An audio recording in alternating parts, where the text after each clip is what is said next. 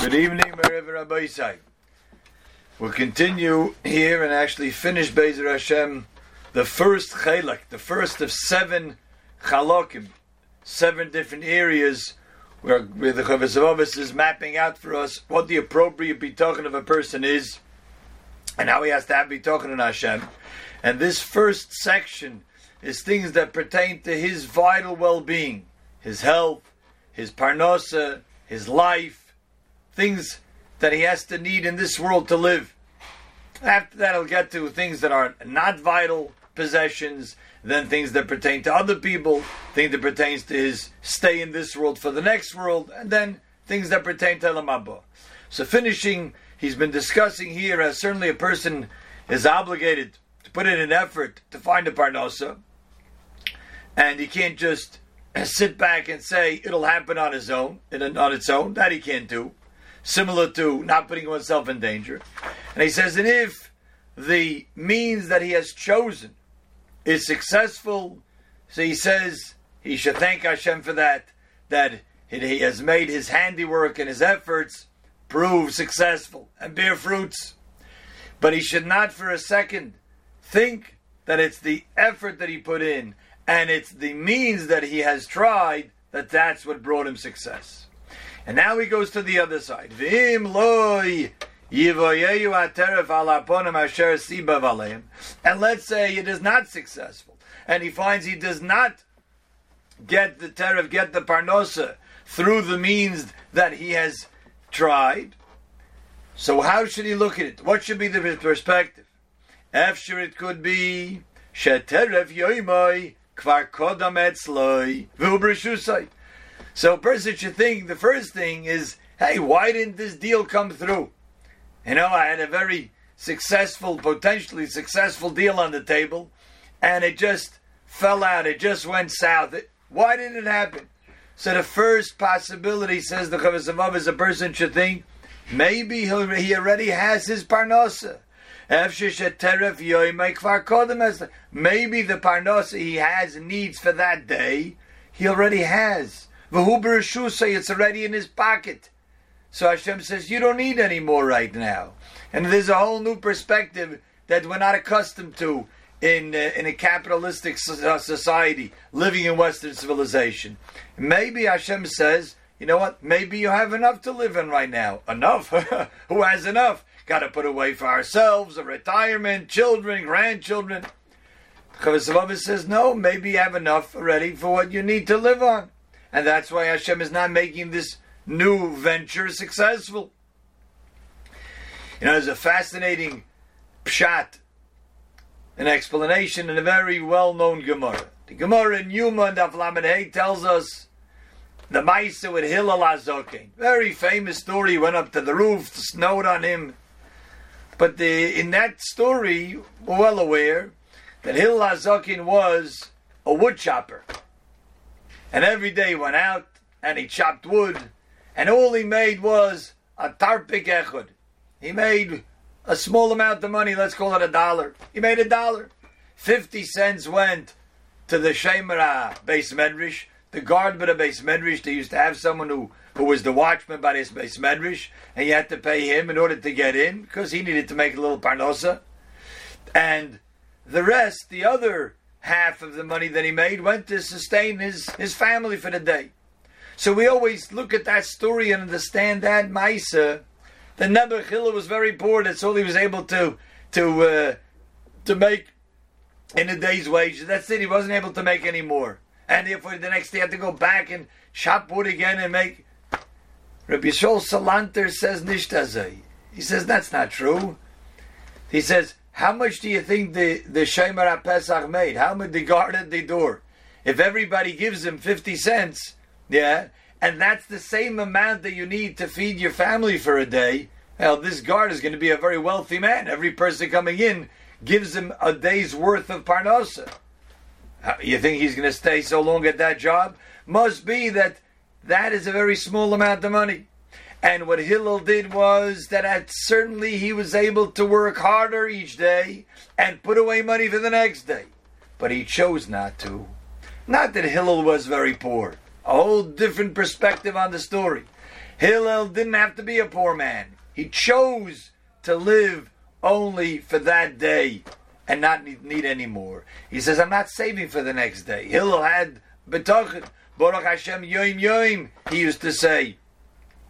As the Gemara in Bayad of Tezayin says. So Hillel said, I make enough for today, I have what I need, I now spend the rest of the day in the beis medrash. The truth is, La halacha, that's really what the halacha says. Again, we're not accustomed to it. It doesn't work in our society for the most part. But Rabbi, uh, Rabbi Yisrael, he has a piece in Koich Vayor, where he quotes Rabbi Yisrael Salanter's idea with Hillel Azokin. He says, really, the halacha says in your day, Hilchas Talmud Torah, Simon Reish Mem Vav, the Ramah says, this is what you should do about your day. V'yasim malacha kol yoim, work every day, kedei chayav, in order to sustain yourself, what you need to live that day. If you don't have what to eat that day. Ushara the rest of the day and the night, yasik b'teira. Imagine if we would live that way. You open up your office, then you have a few patients come in, you clean, you ask the secretary, how much did we make today? She gives you the amount. Okay, we're closing down for the day. I'll see you tomorrow. Imagine we do such a thing. We heard stories about this. The Chofetz Chaim, he, his wife used to work in the shop and said, "No, when you have enough money for that day, close the store down. That's it. We've worked enough. The rest of the day, I shouldn't even have to think about. it. I shouldn't be bothered by it." This is the way that these great tzaddikim lived. So at least, in our perspective, the Chavos is saying when a person finds, hey, why didn't I make any more? You know, I have a million already, but I certainly want another million in the bank. Why didn't it go successful? He says, could be because Hashem says you already have it. Mashikodim, say you have it already. You don't need more. You don't require more. Or this venture is not going to be successful, but you'll find it somewhere else. So don't get all bent out of shape. Why didn't this work? And I put in so much effort in it and I planned for it. Hashem says this is not what I want to be successful for you. It may be in a different area. And in, just like in any area that he's going to prove to, to try to attempt to use the means to earn a living, and a person should again he should not shirk his responsibilities. Don't loosen up from going after those ways. When they fit with his character traits, his personality, his physical makeup, if they fit with his Weltanschauung, they fit with what he likes to do and what he's good at, that's the parnasa that he should do. And after that, trust in Hashem that this is the right way for him to earn his living. Hashem won't forsake him. Hashem won't loosen his grip from the person. Such a beautiful line. Hashem never forgets a person. Sometimes we think when we're in trouble, I, did Hashem forget about me? Did Hashem not realize that, uh, you know, Yechiel Mechel Ben Esther uh, needs him right now? Hashem never forgot about a person. Lo yis'alei, not for a moment does Hashem slip his mind kaviyachol about every single person. Like it says in the pasuk, Toiv Hashem lemois b'yom tzara and boy, those who are boy, those who take trust in Him, those who take refuge in Hashem, Yodei Hashem certainly always remembers them. V'chein, and now he morphs into his final idea within this first section. The same we have to say. The same goes with pers- the person taking care of his health and dealing with his illnesses. How should we approach that? Very similar to Parnasa. One has to put his trust in HaKadosh Baruch Hu. And put in the effort to constantly take care of his health. According to the natural ways that's understood in the world at the time, the medical world, to of how a person is supposed to take care of himself. And stay away from things that are harmful to him. Also, what the way of the world is, understanding of the world is what you stay away from. Like Hashem commanded. So interesting. So all of this is included in the pasuk V'rapoi Yirape. We understand V'rapoi Yirape, like the Gemara tells us that the, the doctor has permission to heal. He says it goes on everybody. It goes and even on every person. V'rapoi Yirape means you're also allowed to seek the help of the doctor and to get better. And included in that is to try to maintain one's health before he gets sick. That's all the ishtadlus. But not to put your faith in the means of being healthy or sick. To think that they are what are beneficial and they are what harm. Person shouldn't think, ah, this is why I got uh, got sick. Yeah, I knew it. I shouldn't have gone to this place. I knew it. There were too many people over there, and then they, they have allergies. That's the reason. Person shouldn't think that if he got sick, it's because he got sick. And if he stays well, Baruch Hashem, he should be happy and not think, ah, it's because I knew it, because I'm doing all of that exercise and I'm eating my green beans, that's why I'm good. Person shouldn't think that's the thing. A person has to do that. The Mice is told about Rabbi Shaul Salanter that he once went to Berlin and went to a physician, and afterwards the physician says, I never had a patient like that Rabbiner that he listened to my instructions and followed them to the T. And as Rabbi Shosaland said, if this is what the doctor tells me, this is what the protocol, this is what I have to do, then that's my mitzvah. Varapa Yirab is my mitzvah to do. So we certainly have to do that. But not to think that it's because I did this or that, that's what's making me healthy, or that's what's making me sick. And when a person really trusts in Hashem. Hashem could heal him from his sickness with the means or without the means. Here, I think it's a little different. It seems to me there's a little different than what the Chavosavavas tells us about Parnosa. By Parnosa, it's not enough just to say, ah, I trust in Hashem so much that I'm just going to sit back and relax and Hashem will take care of everything. By Parnosa, we can't do that. The farmer can't say, I'm sitting indoors and Hashem will just do all the plowing and planting and harvesting for me. Can't say that. But when it comes to illness, if a person does have a level of bitachon that says, the truth is, I know I'm taking this medicine, I'm going through this therapy, Hashem could heal me with the medicine, without the medicine, with the therapy, without the therapy. If he really has bitachon in Hashem, and a person has to be honest with himself, he's not doing it because he's lazy. But if he really had bitachon, kasha yivtach ba'beirei, when he really has bitachon, Yirpeu Mechoy Hashem could heal him from Basiba Uvalotisiba. With the means that he's attempting to do, or without the means that he's involved in. Like it says, Yishlak Devoroi V'yirpoim. Hashem sends His word, and then He heals the person. Ultimately, how does the person get healed? Because he took the medicine. That that's what healed him. Is that true? That's funny. Sometimes it works. Sometimes it doesn't work. Yeah. It's because Hashem sent His word and it should help. There's a tefillah in Gemara, and then the bracha says it's in Brun Shulchan Aruch. It's an interesting thing that most people don't do this, but it's a tefillah to say every time you take a medicine. The tefillah is that Hashem should make it work because ultimately it's Hashem who makes the the the refuah.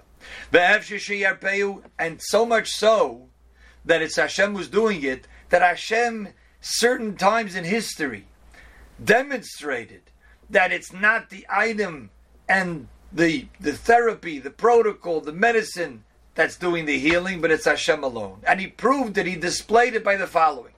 Because sometimes the refuah comes with something that actually normally would damage and would harm. At the times of Elisha, the, the, the water was putrid, it was undrinkable. And what did Elisha the Navi tell them to do? Sheripa hezekum b'melach. He put salt in it.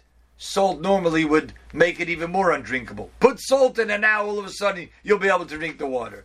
V'chein another example by Moshe Rabbeinu, where the by Mei Mora, where to the, there too that the waters were bitter. So Hashem says, "Vayereyo Hashem Eitz." Hashem showed him a tree take that branch of that tree and vayashlich alamayim throw it into the water. And the pasuk says, vayim amoyim.